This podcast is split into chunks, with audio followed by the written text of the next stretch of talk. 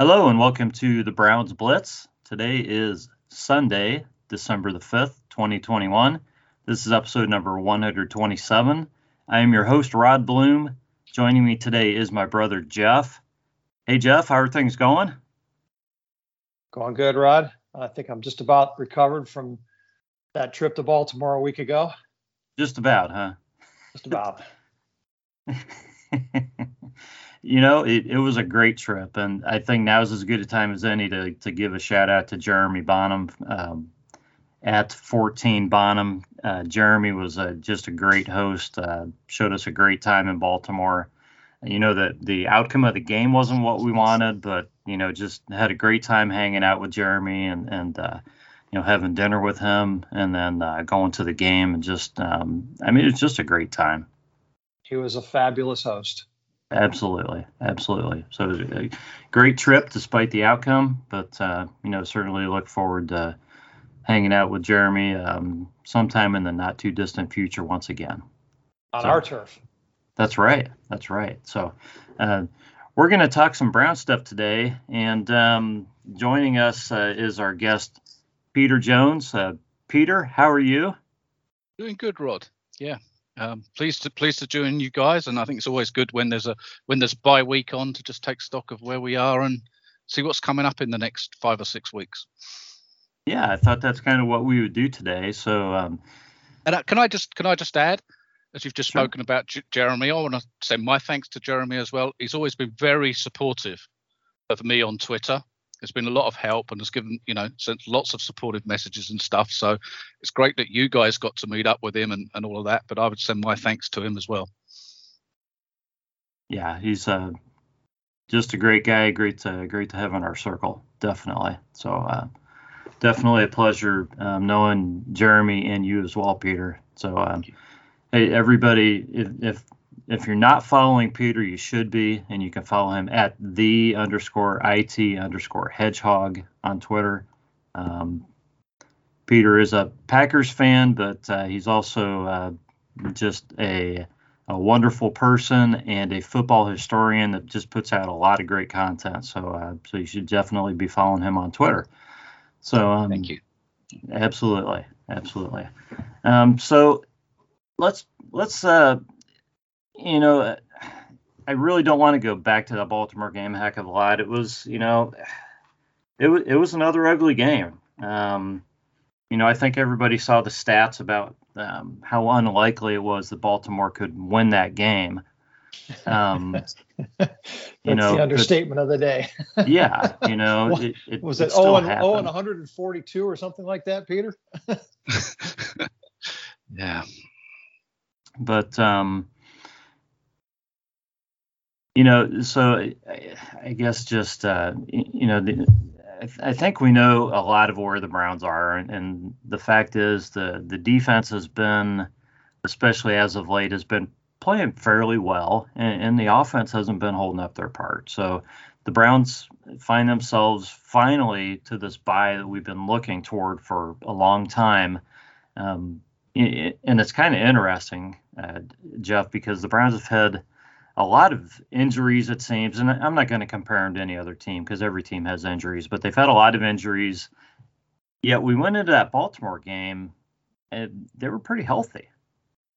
You know, yeah, and yeah. some some guys got hurt in that game, but uh, they were actually pretty healthy with the game before the bye week finally. It's kind of, so it kind of worked out pretty strange. So uh, you hope that this bye week, if anything, is going to be a help to to Baker and then just anybody else who's nursing the injuries. But um, over and above that, you hope that they can figure some things out, especially on the offensive side of the ball.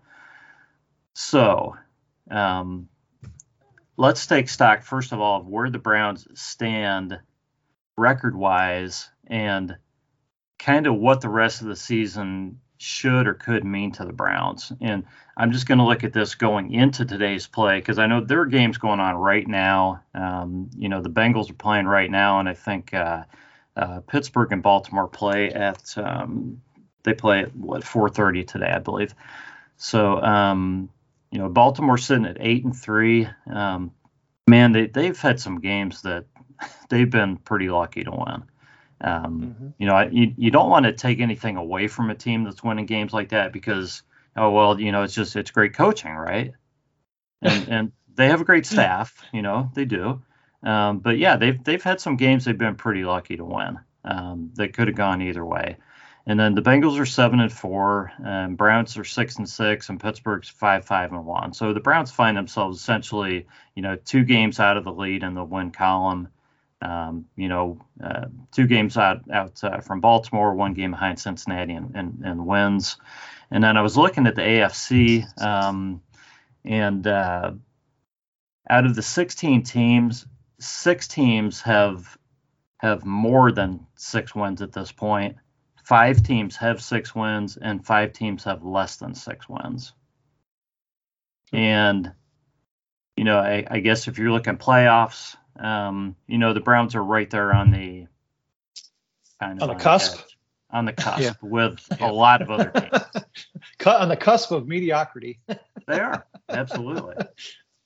So then you're kind of trying to figure out, um, you know, we talked on the last show, Jeff, how many games do they have to win to get in? And, you know, and I think our answer was, was that we thought 10 games would, would get them into the playoffs. And right. so I guess, you know, do we still think 10 games gets them in? If they win four out of their last five, are they in the playoffs?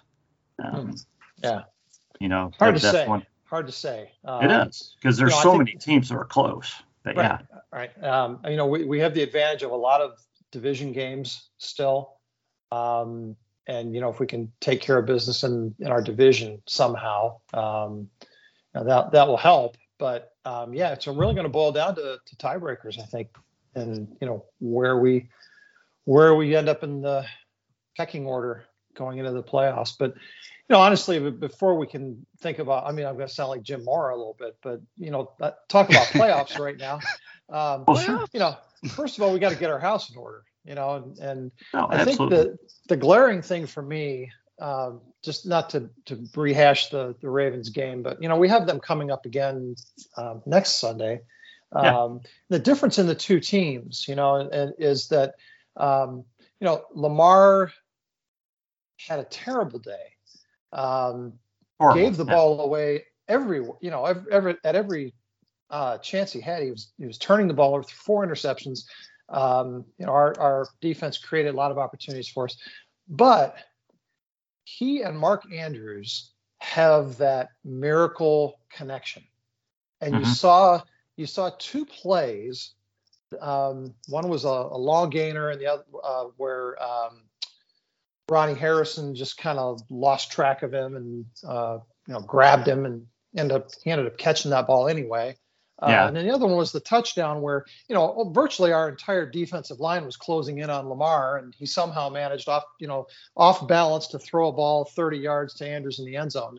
And we, you know, we forgot that he was there. So he was wide you know, open. Yeah. Those yeah. those two miraculous plays um, really are, are the difference between, you know, I think where the Browns are right now and where the Ravens are. You know, the Ravens sort of have this winning pedigree.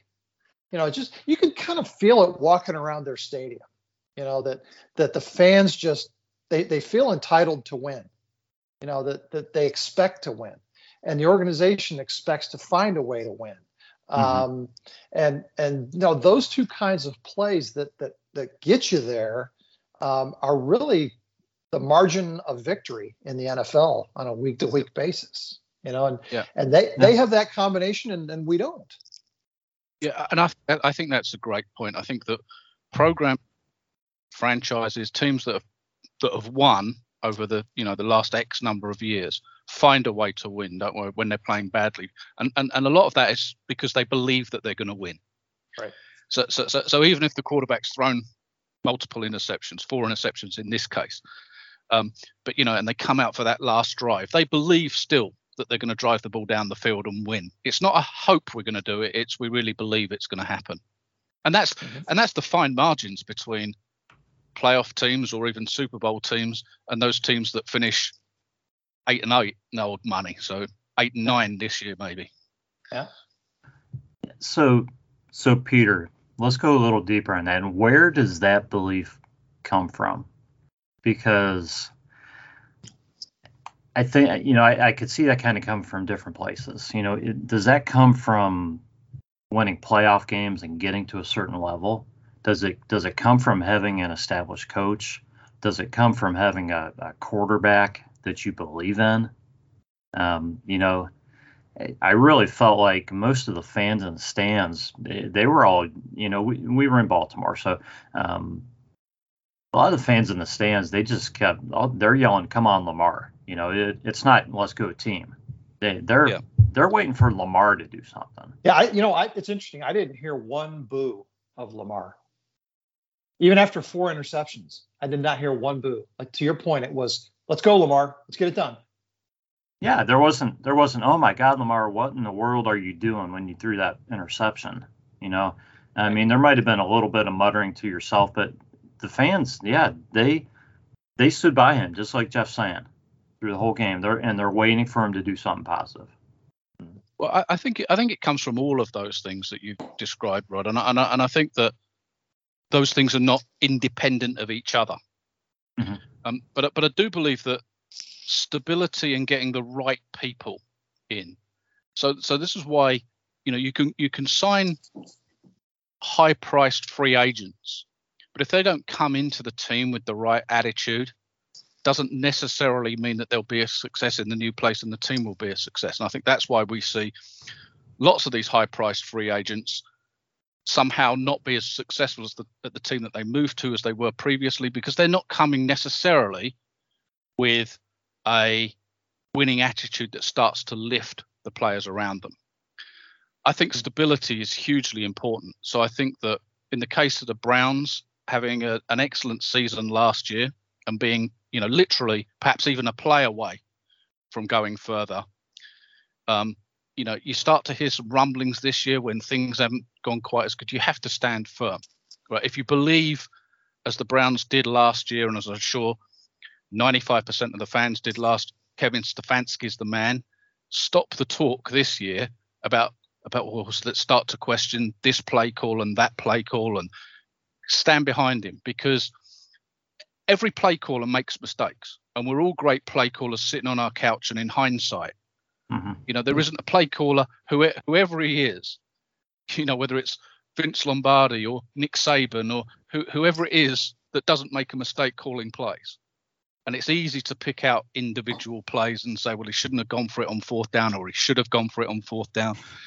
It's a learning process as well for for for all of these guys.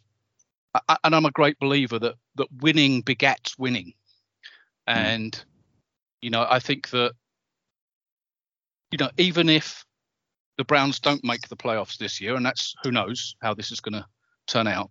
It's not the time to have lots of post-mortems yes, you know, move on from whichever players are the, are the ones that you want to replace, fine. But but don't have multiple post-mortems about the coaching did this or whatever because they're learning too. Yeah. Um, and I just don't think that teams that continually change the quarterback, change the coach, change this, change that, ultimately they're not they're not successful.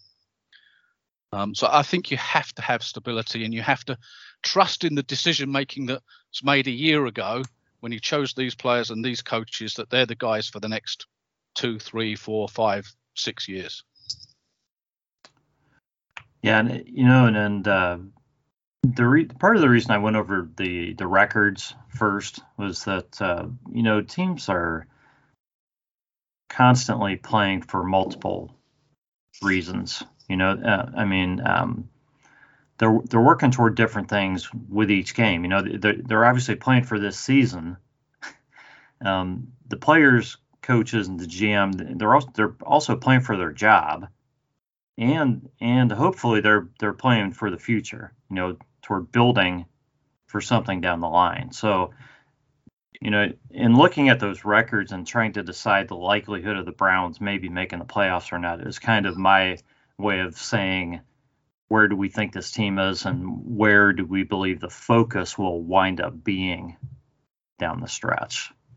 Um, I understand that that first of all you have to fix the stuff um, that, that, that's obviously wrong, especially on offense. But um, just kind of uh, interesting to try to figure out what the focus will be. Um, and what you were saying, Peter, it it, it just um, it takes me to a note I made a little for a little bit further on, but um, I think Browns fans and probably a lot of fans kind of expect growth to be linear, and while the growth may be linear, it may not be reflected in the record Abs- in that ab- fashion. ab- absolutely right. And you know, you'll excuse for, for a moment put, putting a, a Packers hat on, but being a Packers fan back in 1992 was probably similar to being a Browns fan in, in recent years. You know, they hadn't won for a number of years and didn't quite know where the team was going. That was when Brett Favre came in and Mike Holmgren and that. And then Reggie White came the next year. But the Packers record in, in 92 was 9 and 7. In 93, it was 9 and 7. In 94, it was 9 and 7. So, you know, the Packers then went 11 and 5, 13 and 3 Super Bowl. Um, and so I think you have to understand that, as you've just described, Rod, it's not always a linear growth in terms of record. Mhm. You know, there are people in Green Bay in you know in that third year of Holmgren when they were heading for nine and seven again that were saying, well, I'm not sure that that he's the guy.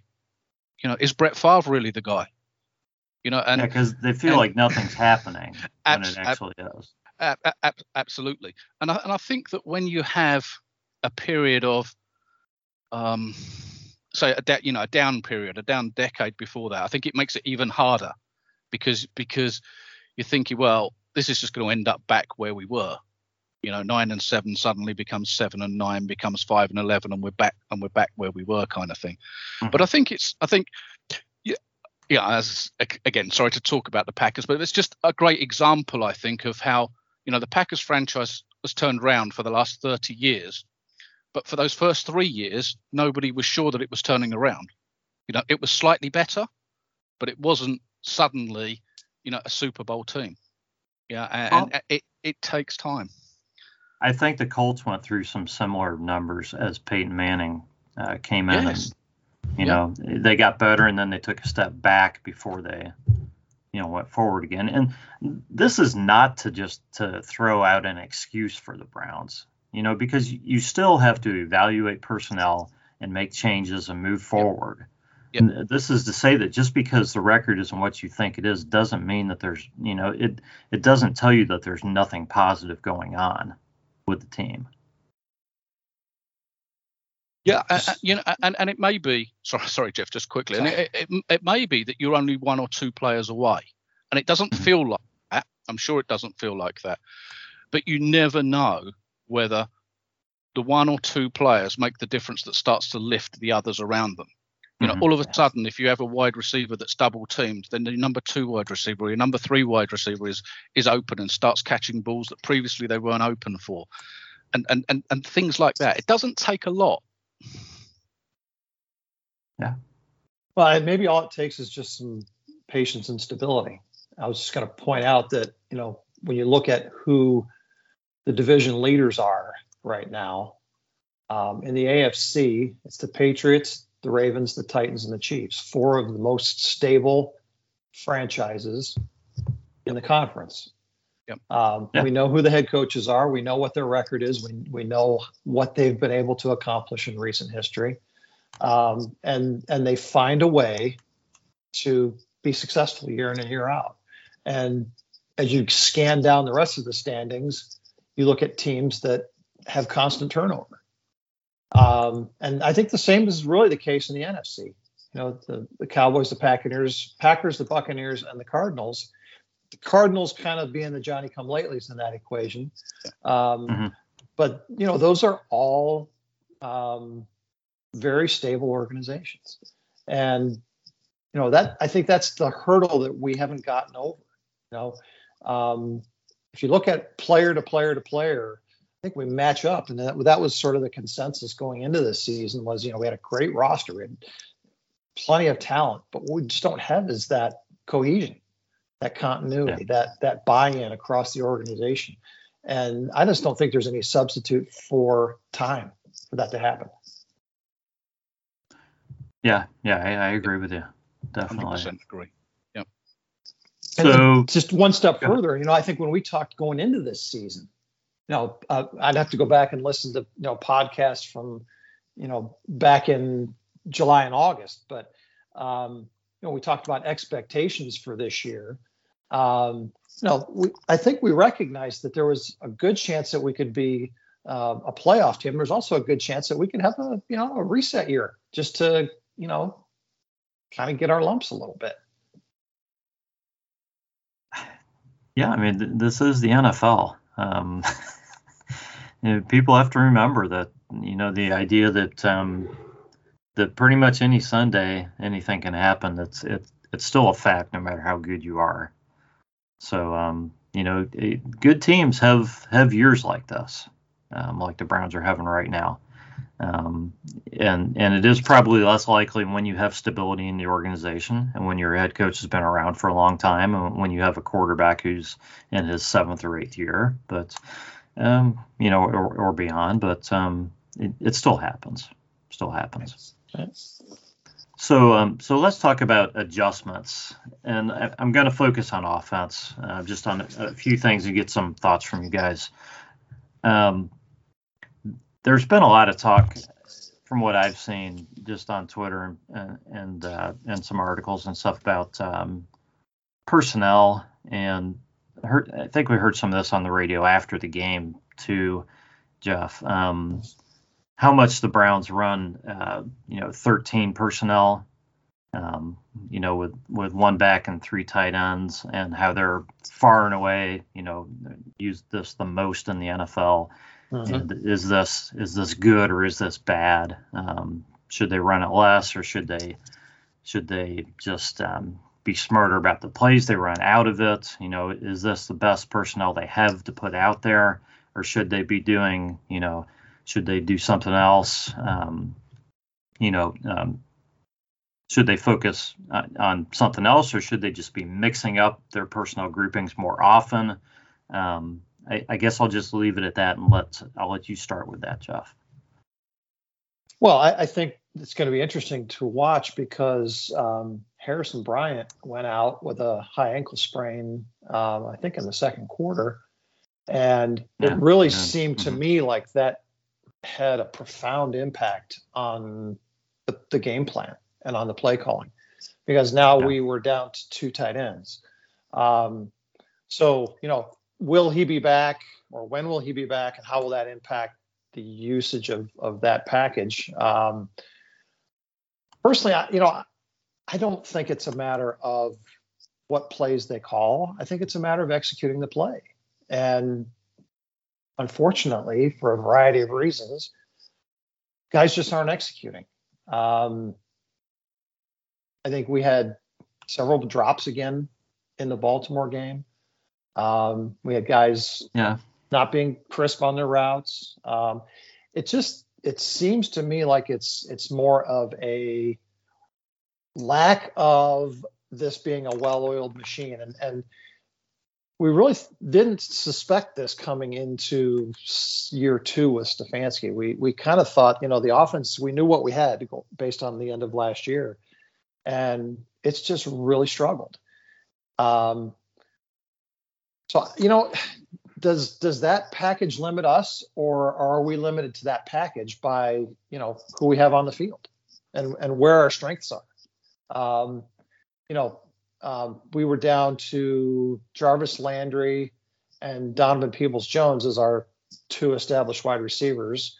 Um, for some reason, Higgins was inactive and Schwartz was um, still in concussion protocol. So Mm-hmm. You know, what would you do as an alternative? I, I don't I don't know, you know, how we could structure the offense differently um, based on the the guys that we have available. You know, um, I don't think the Browns are ever going to be a vertical passing offense. You know, that's that's not what Stefanski believes in. Um, so we, we need tight ends that are catching the ball. You know, um, we need backs who are running crisp routes um, to be able to be effective and and to see that pace with our offense. Otherwise, the offense just it really stagnates and it struggles. Yeah, and I I think one alternative is more two back sets, but I've been talking about that for a long time, and I just I don't think Stefanski likes that. you know, the Browns have some very talented backs, and you know, and I'm not just talking about running the ball out of those sets, um, but you know, play action and and you know, with the option to throw to a back or throw to a tight end or you know, or throw to to the receiver that's out there. Um, we just don't see that very often. If we see two backs, one of them's usually a fullback out there. Yeah, I think I think when we do see those kinds of plays called, um, our protection tends to break down, and our quarterback ends up on his back um, before we have a chance to get the ball to the back. Um, so that I don't know with with teams stacking the box against us. Um, I don't know. I, I, just think the the I think the pace needs to be quicker. The ball needs to come out faster. Um, and you know, I don't think it really matters what set we do that from. Um, it's just a it's a timing issue right now. So, Peter, let's let's get your thought uh, your thoughts on this. But let me let me add one additional thing, and that's um, there have been there have been questions about the play calling and should Stefanski pass off the play calling. You know, anytime a team doesn't win all of their games, you know, people want something to change. So so uh, that's one thing that people have talked about is you know the play calling was great last year when the Browns won, but now now it's a problem. So um, I want to know you know the just the comparison of of getting playmakers involved versus the actual play calling. Yes, I, I think it's a few. Th- yeah, sorry. I think there's a, I think there's a few things here. I think I, I think first of all, I think it's important that I mean I agree with Jeff about about three step drops, getting the ball out quickly, getting the offense in rhythm. And if that means, mm-hmm. as you've described, Rod, you know, swing passes to the backs, so be it. You know, five yards here, six yards there, ten yards there, five yards there, just to get the offense in in in rhythm. And let's face it, certainly from the outside looking in, I'm not as close to it as obviously you guys are. But but but the Browns playmakers on offense are Nick Chubb and Kareem Hunt. Um, and, you want to get the ball in those guys' hands as as much as possible. And I know there's been a few injuries here and there, but yeah. If you were if you were an opposing defense looking at at the Browns' offense, the wide receivers the wide receivers don't worry you, do they? I, no. I'm, I'm not I'm, I'm not thinking about at this stage in his career. I'm not thinking about double covering Jarvis Landry, am I? No, no, he, yeah. he has good games, but yeah, but yeah. yeah. Uh, you know, and, and it's not to knock them. It's just saying actually there isn't a guy that really scares you as an as an as, as an opposing defense, and that's why I think that where you do have skilled guys, and I know they're your backs, but you can split those guys out as well. You know, split Kareem Hunt out. Um, I think you have to get the ball in in the hands of those guys, and I, and I 100%, 110% agree with what Jeff said. I think I think you have to get it out there quickly. So, so that, you know, we don't mm-hmm. want many five-step drops. Never mind about seven-step drops. One, two, three, get it out of there. And I think that's what gets the team back back in rhythm. And you know, and it doesn't have to be a 25-yard pass down the field. It could be a seven-yard pass here, 11-yard pass to a tight end there, pass out out in the flat to to Chubb, who makes a couple of guys miss, and it's a seven, eight, nine yard gain. Mm-hmm. And I think that in itself in the passing game then then enables you again to open up what what is obviously the strength of the Browns offense, which is which is the running game. And, and my only concern about the play calling, and I, I understand situations. You can look at stats after games, and they don't necessarily tell the story of the situation, the game situation at the time. But I think coming away from that Baltimore game where Chubb and Hunt only had like 15 carries between them in a in a game that was that close. That's not enough for for me anyway. Mm-hmm. Yeah. Um, so you're talking. Sorry, you're talking about the play call. So so so I think I've seen this as well. Calls for Alex Van Pelt to start calling the plays. I think I've seen on on Twitter. Now that's all well and good, but I agree with your point, Rod that last year Stefanski was good enough calling the plays, and Stefanski has many years' experience calling the plays. And, and yes, he's not going to get them all right. He's learning. He's got a lot more stuff going on in his head now than when he was an offensive coordinator. But my question would be, tell me how many times Alex Van Pelt has been a play caller in the NFL. Not I many. think your an- I think your answer's many. none, probably. I think he called Um, one game for the right. Browns, and, and I think he did fine. But but yeah, Yeah. it's still an experience thing. So, So, so I um, think I think yeah. I think even if that was a route that Stefanski or the or the Browns, you know, would think about going down, I don't think it's time now. You know, yes, they've got a bye week, but let's face it, the season season's going on. I think that's something that you talk about in the off season and make a decision on that then. Yeah, so um, so Jeff, let's t- let's talk about penalties because I know you like talking penalties. Okay. Um, no, yeah, I, I tweeted after going to to the Baltimore game that I I truly believe that every fan base believes that, that they pretty much get the short end of the stick on penalties. Okay, the so Packers do the Packers do, Rod. Absolutely. I believe you, Peter. I believe it, and the Ravens fans believe the same thing. Um, there wasn't. I don't think there was a single Ravens fan in the stands who thought that David and Njoku, you know, actually caught that ball, even though No. the officials watched it a hundred times and decided that he did. So Right. you know, um, but the the fans knew better, and they felt that they really got the short end of the stick there. Um, and they were saying a lot of bad words. Um, that's pretty much all I want to say.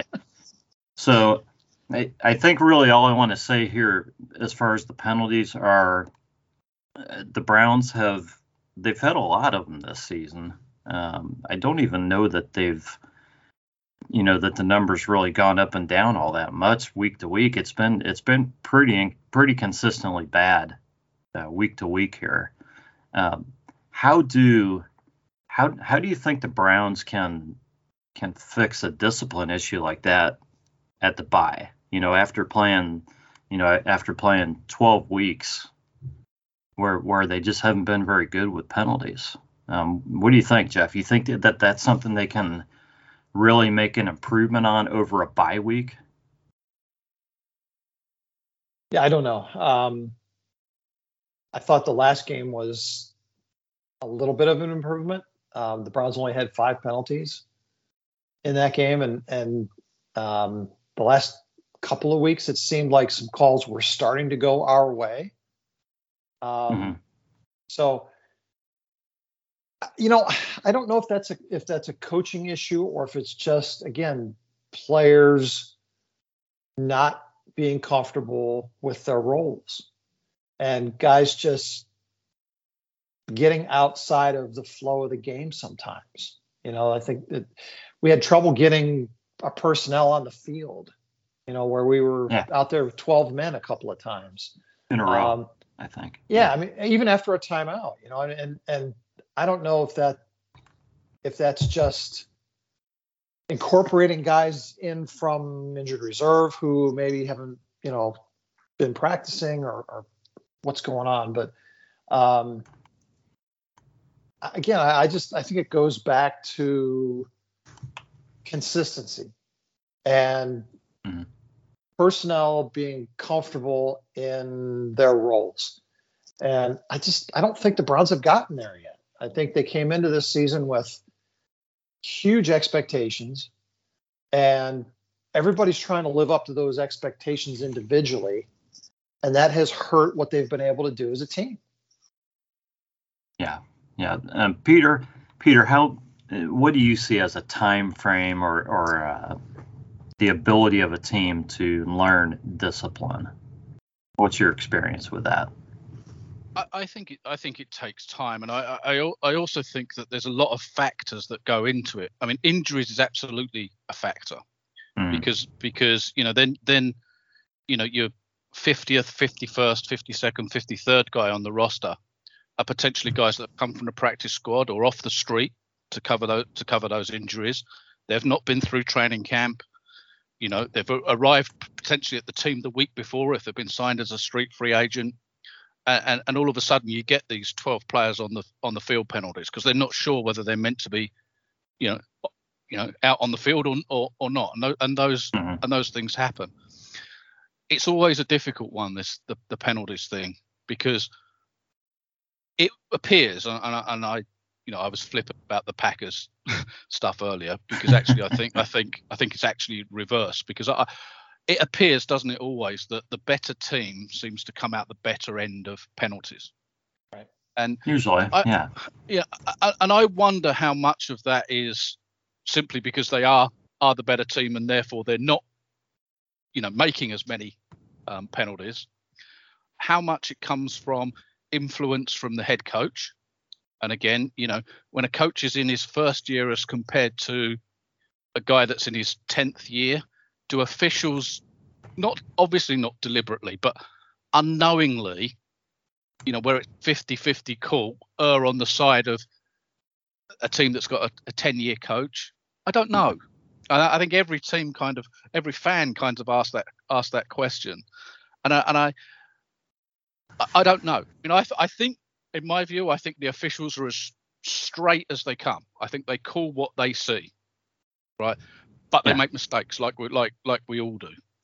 Um, but I don't know. I mean, it's, it's a long way of answering Rod to, to really say I, I don't know what the what the you know what the real issue is there. Um, but injuries absolutely are a factor. Yeah, and you know, I, I always I always wanted to believe that the better teams got the call, and and then we looked at this graphic a few weeks ago, and and and I saw that the that the Cincinnati Bengals were at at the top of the list as right. far as you know the the least penalties, and and I'm not saying they're a bad team now, but they're they are not a team who who has been good for a number of years, and and the Browns were near the bottom, and the Tampa Bay Buccaneers were near the bottom. I thought, well, this this really doesn't show me anything, any kind of a trend. So you know, I I guess yeah, we just kind of have to say that things just kind of happen. Yeah, and I and I think that uh, you know, I, I like I say, I absolutely believe that that the officials are as straight as they come, but but yeah. they're but they're but they're human, like like like yeah, like like all of us, and um, yeah, I mean, I mean, that's it really. I, I just I, am not sure that there's a particular key to it. And uh, like I said before, I think we do ask ourselves the question: a tenth year coach versus a rookie coach. But you know, with the numbers you've just described, that's not borne out by Zac Taylor at, at, at Cincinnati.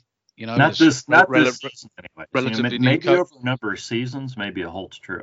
I, yeah, I don't, I don't, I, I don't know. I, does do the, do the home team get get more calls than the than the, than the roads. to. I, I, I, I, really yeah. just don't know. That's hard to say. Um, Jeff, you and I were talking about, you know, if if the Browns could only score one more touchdown, you know, it just if they could simply add seven more points per game, right. you know, how much better their chances of winning more games would be because of the way the defense has been playing. And uh, like it or not, guys, uh, Joe Woods is doing a pretty good job with this group of guys now. Um, that's just how it is. Okay.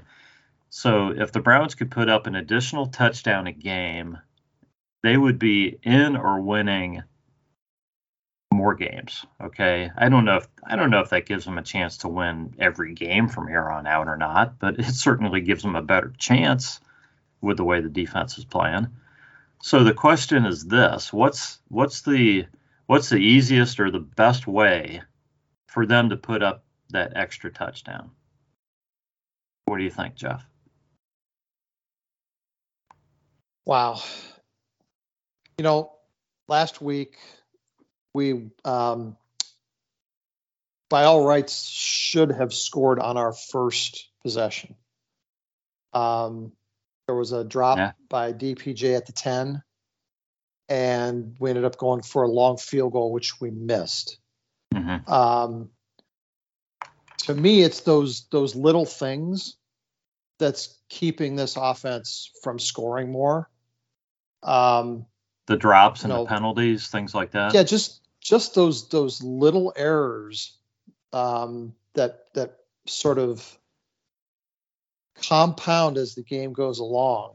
Um, you know, I mean, we were in that game right up until the very end, um, yeah. Yeah. but but couldn't find a way to make a big play.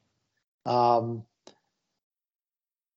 Yeah, I, I don't know. I, I saw something um, that Kurt Warner put out this week about you know talking about um, how Baker gets blamed for things that he shouldn't get blamed for and so forth. Um, and I think overall, the last couple of games, he's done a pretty good job considering the injuries of um, you know keeping us in the game, um, giving us an opportunity to to complete a play, and I think the sort of the supporting cast on offense has let him down.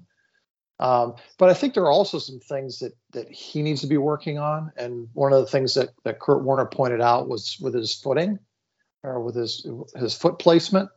Mm-hmm. Um, you know, on a three-step drop, going back to what Peter was talking about earlier, um, he's talking about how you know your first step is with your right foot, then your left, and then your right, so that your right is back, you're planted, you're ready to throw the ball quickly. And he pointed out that Baker on that particular play led with his left. So a three step drop ended up becoming a four step drop. And now yeah. the ball just comes out a tick late and it's incomplete. Okay, so you know, I don't think these are huge adjustments. Um, yeah. I just think it's these little things that that just keep compounding um, that that make the offense ineffective. Um, to your point on, on defense, I think this defense is right there. This this defense is is really starting to show what it can be capable of. Um, man, the offense is just has just never gotten to that point this year. And and if they can figure out a way to do that during the bye, just just tighten things up a little bit, the points are there to be had. And and we should be in all of the. The only game I don't think we can we will be in if we keep playing like we're playing, is that Christmas Day game against Peters Packers. Um, but yeah. the rest of the games, I think we should have an opportunity to win. Yeah. So, so Peter, what are your thoughts on the the this? I won't call it easy, but the the the simplest way to create another touchdown per game for this Browns team. Well, I I I, I think it goes back to what we talked about earlier, and, and and again, you know, Jeff hit the nail on the head with this with this whole. It's about rhythm, I think, on offense. I think you just three three steps and the, and, and the ball's out of there. Get the ball in the hands of the, the guys that make the plays, the Chubbs, the Hunts, and Njoku. Um, now I don't know how much Peoples Jones is in is in the game. Um, but his his ability to stretch the field is probably one of the few abilities that the Browns have got right now to stretch the field. So I, I would mm-hmm. I would like to see him in the game a lot, and I, I, I don't know you guys will know how much he's he's he's in the game, even if it's just to open up some of the more underneath stuff. Um, so you, you know if he's running fly patterns, nine routes, you don't need to be throwing the time, but the threat of him going down the field and opening the stuff up underneath. Um, the other question is, and it's a little bit, I don't know, not so much out there, but you know, and, and again, you guys will know the details of this rather rather than me. Is you know, do they need to start pulling out some trick plays? Because those hmm. trick plays, every team has them, but not many teams use them. Um, but it, but in but in games where you're losing, you know, by by six points, by four points, by five points. Like you say, finding that extra touchdown, however it comes. Um, you know, and, and I know that Jarvis Landry throws the odd ball here and there, but are there other plays, fake punts, whatever it might be? And I know to some that will sound like desperation, and it's all about game situations to, to, to be to be using those. But at some point, you have to pull them out when they're least expected. Yeah, I think that's a great, great example, Rod. Um, you know, the the the trick play uh, where Jarvis um, took the direct snap in the Wildcat and ended up fumbling um, mm-hmm. is a real case in point of, you know, that that we were in scoring position at that point, and that was a complete drive killer, just based on trying to do too much. You know, um, if if Jarvis can't throw that ball, you know, he, he goes back to scoring the touchdown the week before, right? And and he thinks, well, I, you know, I'll just I'll tuck the ball and run with it, versus just making the smart decision and just throwing that ball away and living to fight another day. Um, and yeah, you know, maybe I'm a, maybe I'm a Monday morning quarterback about this, but I think that has a, a, a dampening effect on the whole team when when those kinds of plays don't work versus when they do work. Yeah. So and, that, and that's the, the, the risk reward is really high, right, Peter? It is. Yeah, and that's yeah. but but that but that but you brilliantly summed up why it's so important to be able to use them in the right situation when they're least when they're least expected. Um, you know, at the right time in in particular in particular games. Yeah, because when um, I'm trying to think, they uh, the the play that Jarvis scored on was that was that the week before, Jeff?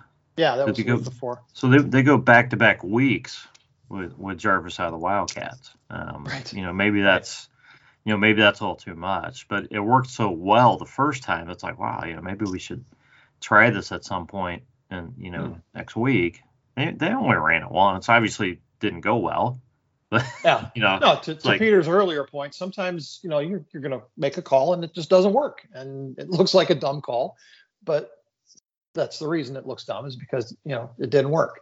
Um, and yeah, I mean, it shouldn't yeah, prevent were... you from trying those kinds of things from time to time. Yeah. It's just that yeah. the reward, the risk reward of of you know in a close game of failing on a play like that, um, you know, I think is is is really really high, and you have to question, you know, is it worth it? You know, um, when you're playing a divisional opponent and and you know you're this there's there's extra weight on this game um, and you're trying to crawl back in and you know I, I, don't know that the risk reward is worth it in that kind of situation. You know against the lions you know you're probably going to have some opportunities to come back if it doesn't work you know? But but yeah. as it turned out against I, the the ravens we we didn't yeah and, and and i think i think that's a great point you know i'm I mean, I, I raised it, but you've kind of talked me round because um, I, I I think I think it is absolutely about game situations, and you're absolutely right. Yeah. It, if that play comes off, that's always a you know a boost to a team, whether that's a halfback option pass or whether it's the punter runs for a first down or whatever whatever it might be. But equally, you're absolutely right, particularly when you're already as good as in scoring position anyway.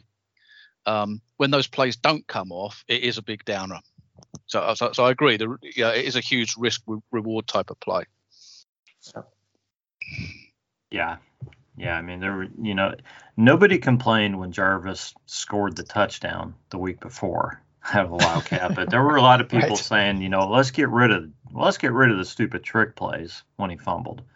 So right. you know, that's just that risk re- reward, like you guys are saying. So, yep. um, yeah, I, I guess uh, I guess my my next question is, um, what kind of change do you be- actually believe we'll see in this team with the bye? And, and let's kind of slide into the Ravens game that's coming up next week. Um, you know, got a whole week away, so I doubt there's even a line out right now, but uh, it doesn't really matter. But um, th- this game will be in Cleveland. Um, you know, we'll we'll see how that goes. I mean, the the Browns played them tough in Baltimore. So, do you think that this bye gives the Browns enough chance to to make some real adjustments to where they come out and play better? You know, are able to maybe hopefully score a few more points and and possibly pick up a win. Um, how optimistic are you going forward, Jeff? You know, last year after the bye, this team played really well. I think yeah. this organization has the ability to um, function pretty well when things are scripted, uh, evidenced by opening drives in pretty much every game this year. Yeah. Um, it's it's when we have to start adjusting and and reacting that that things kind of go off the rails. So you know, having that bye week and being able to look at film um, from last week and really put together a scripted game plan of you know what has to change to beat Baltimore, I think really plays in the Browns' favor. Um, so you know, I, I think I feel a lot better about our ability to beat the Ravens, you know, in our stadium after a bye week, um, having that film to look at than I did going into the game last Sunday. And we were in that game the entire game. So, yeah. you know, the, the, the margin of victory is really small here. Uh, the margin of defeat is really small also. Um, so if, if, with all those factors in our favor, I think I feel pretty good about our chances of being able to right the ship, at least for one week, and and get a. And how do you see this, Peter? With I don't know if this I, I don't know if this has ever happened where a team goes plays a team has a bye and then plays the team again. It just seems so unusual. Um, how much do you think that gives the Browns a, a big advantage in this game or not? I think having I think having the bye week gives the Browns a, a big advantage. Mm-hmm. So, so as you said, the Ravens have got a tough game against the Steelers today. I think I think the bye week has come a, a perfect time. You know, for the for the for the Browns. You know, they were kind of going. You know, the last few weeks have been kind of win one, lose one, win one, lose one, yeah. and coming off a coming off a, a tough loss to the right to the Ravens.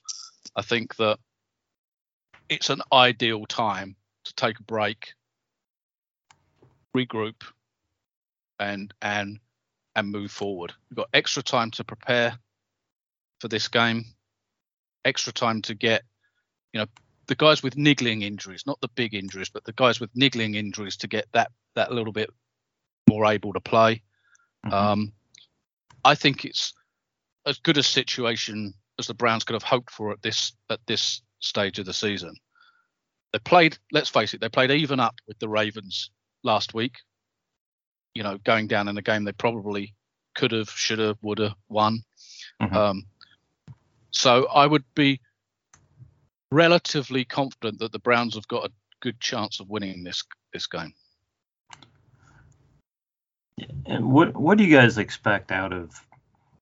You know, I'm gonna say Baker, but when I say Baker, I mean Baker and his the guys he's working with and throwing to.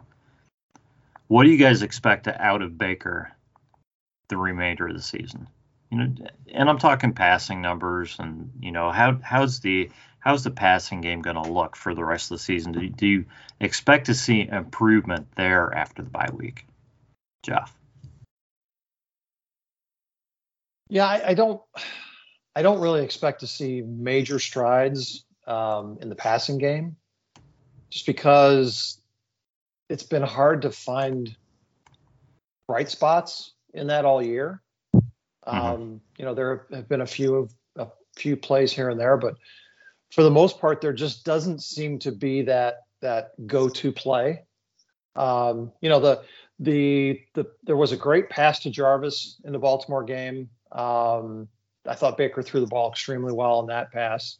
Um, but they're just so few and far between that it's, it's hard to get you know hard to feel a high level of confidence in our passing game at least you know in the, into that um, second and third level. Um, so i think for for this offense to function it has to work sort of like we saw against denver um, where case keenum was efficient he was he was quick um, you know things were precise there was pace um, you know, if, if we could just see that type of offense return again, um, I think it would start to open up our running game, um, which is you know really where we want to be, um, able to to sort of possess the ball and, and win that battle of, of the clock. Um, you know that that was probably the most striking thing in that Baltimore game is just just how little we ran the ball, like Peter said earlier, and how tilted that time of possession was. Um, yeah, we yeah, can't we can't play in games like that. You know, mm-hmm. so from our offense's perspective, you know, I I, I don't think we're going to see um, a lot of big long you know passing plays. I think what we need to see is much more efficiency in the high percentage stuff. Yeah, and I think the key there is that if there is some improvement, that that some improvement in the passing game, whether it's you know just in the short stuff or whether you know or whether they're able to complete you know a long pass here and there, it it could really yeah. benefit this team. You know, this eh, we this team does not need to come out and all of a sudden start throwing for 400 yards a game. You know, to no. to make things better. We um, tend to lose when we do that. It's it, that's true. That's true because the other team score ends up scoring 45 or whatever. Yeah. yeah. No. So, um, I, I, go ahead, Peter. No, I I I, abs- I absolutely agree with it. You know, if if if Baker's throwing for 230, 250 yards a game, that would be the expectation of the kind of number that you would hope for, um, providing you also running the ball for 130, 140, 150 yards in those in in those games. But you know, yeah. without labouring a point, but I'm going to labour the point. For, for me, um, again, you know, it is those quick rhythm passes because I think so much comes off of those. Um, I think rhythm is is is so important, and, and, and I guess the other thing, just as an aside, obviously the more of those five and seven step drops you have, the more holding calls you're likely to get, the more sacks you're like to, to incur. I guess with Jack Conklin yeah. out now as well, you know, mm. qu- a slight question there. So so for me, it's I just think that so much comes off of that off of that quick rhythm, and then and then from there you can start to open up the offense. But but like you, Rod, I don't think I don't think they need to be throwing bombs down the field. Get get the ball in the hands of Chubb and Hunt, and that will win you most games, I believe. Particularly when you've got the defense that you guys have got. Yeah, eliminate the uh, eliminate at least some of the drops. You know, eliminate some of the drops, especially the ones that were going for first downs, and, and uh, you know some of the the penalties that um, you know that that just stop drives, things like that, and it, all those things could help the offense to just click a little bit more and maybe maybe get going. And you know, again, just trying to add a few points per game. You know, this offense doesn't need to start scoring, you know, 30, 40 every game, although that would be great. But you know, um, if they could put up an extra, you know, seven, ten points a game, I, I think uh, I think you're taking your chances with the way the defense is playing. One more touchdown. Yeah. One more. Yeah, one more. That's all we want. Just one more touchdown. absolutely. You know, and it tough running. You know, those those the last five games are tough games. But if you look at it mm. the other way, they're all teams teams that you other than you know the Packers who are in the NFC, but those other teams they're all teams that you want to take a win away from. Right. So, so although yeah. they're tough games, you actually, you know, each one of those is a, is a is a huge game for the team that you're playing as well. So to take a win away from the Ravens, to take one away from the Raiders, to take one away from the Steelers, one away from the Bengals is a is a double whammy. So they're right mm-hmm. in they're right in this thing. It's in their hands. Mm. It's um but that first game, the Ravens game next week is going to be huge. That it is. So let's get some official score predictions before we before we close shop, guys. So so Jeff um, we're not going to worry about the over under or any line or anything because it's I don't know it's probably not out yet. So, anyways, right. you know you know where it would be though. Yeah, I mean it's it's gonna it's gonna be a, field goal game and and it's gonna be you know a low 40s over under. Um, yeah. I'm just gonna be optimistic this week and say that you know we get that extra touchdown and we win 17-16. 17, 16. Nice. Nice. So, Peter, you said you were pretty confident in the Browns win. Uh, yeah, what kind, of, what kind of score are you looking for? And I'm, I'm going for a strange score because I think there's going to be a whole bunch of field goals in in this game. Two okay. great kick, two great kickers, by the way, with the Browns and the Ravens, and I think the Browns are going to win this game 26-22 you can work out from that. There's a lot of field goals in there. Peter, like Peter's uh, going with the with the over definitely. Jeff probably going with the under. You sure you want to go 17 16, Jeff? That's under. Well, the, you know, the over's been killing me for weeks. It has been. Me, you know what score I'm taking until I get this right. I'm going to stick with 21 17 Browns. I think I've gone like four weeks in a row. Same score. But uh, like that. Yeah. something in that area. I just I think there would be some I think there would be a little bit more scoring in this game. Um, I think the Browns offense will will take a little step forward in this, you know, but there again, you know, they may get a touchdown on defense or or special teams or something like that. You know, I'm not necessarily saying the offense puts up 21, but uh, but I, I think there's a little more scoring, uh, probably on both sides. Maybe a few less penalties, and, and the teams just have a little bit better drives in this game. Um, but hoping the bye works in the Browns' favor, as Peter suggests, and, and the Browns actually, you know, pick up a nice win here, and people start to get a little more optimistic about the Browns' chances to, to, uh, you know, to finish the season strong. So I'm just looking at the long range weather forecast for next Sunday, Rod. Um, oh, is, is it, snow and everything? Oh yeah, um, yeah. So we're gonna have we're gonna have um, a, a, a, a, really wet track because it's gonna rain, turn to snow, and get cold on Sunday. Um, so let's let's hope that that uh, ball control offense is hitting on all cylinders. Well, I would guess we probably all gave scores that are too high in that case. well, I, I, we I might be looking say, at ten to nine. From, right. from, what you're from what you're suggesting, with all the field goals, I think there's going to be that snowplow is going to be out on the field before those field goals a lot. Then. yeah, we'll see. That could happen. It, it, yeah, I, I, wouldn't be surprised if we're looking at ten to nine or nine to six or something like that if it gets really nasty out. you know, the, the, interesting thing about about being in uh, the Ravens Stadium last week was just looking at how um, calm it was inside that stadium, even though there was some wind outside, uh, versus our stadium where the winds just swirl. Um, yeah, yeah, so yeah. you know, I'm I'm not so confident in the in the kickers in in those sorts of weather conditions. We'll we'll see what happens, Peter. I love kickers. Yeah. yeah, Peter, you have. I don't even. That's a lot of field goals, isn't it? Yeah, let's see. Yeah. It is. That's a lot. So, yeah, we'll see. We'll see what happens. But uh, hopefully, hopefully it's a good game. Hopefully, we see a step forward from the Browns based on the bye and and all that. So, uh, you guys have any closing words? Uh, uh, Peter, uh, I guess we'll let you go first as the guest. Anything you'd like to say in closing?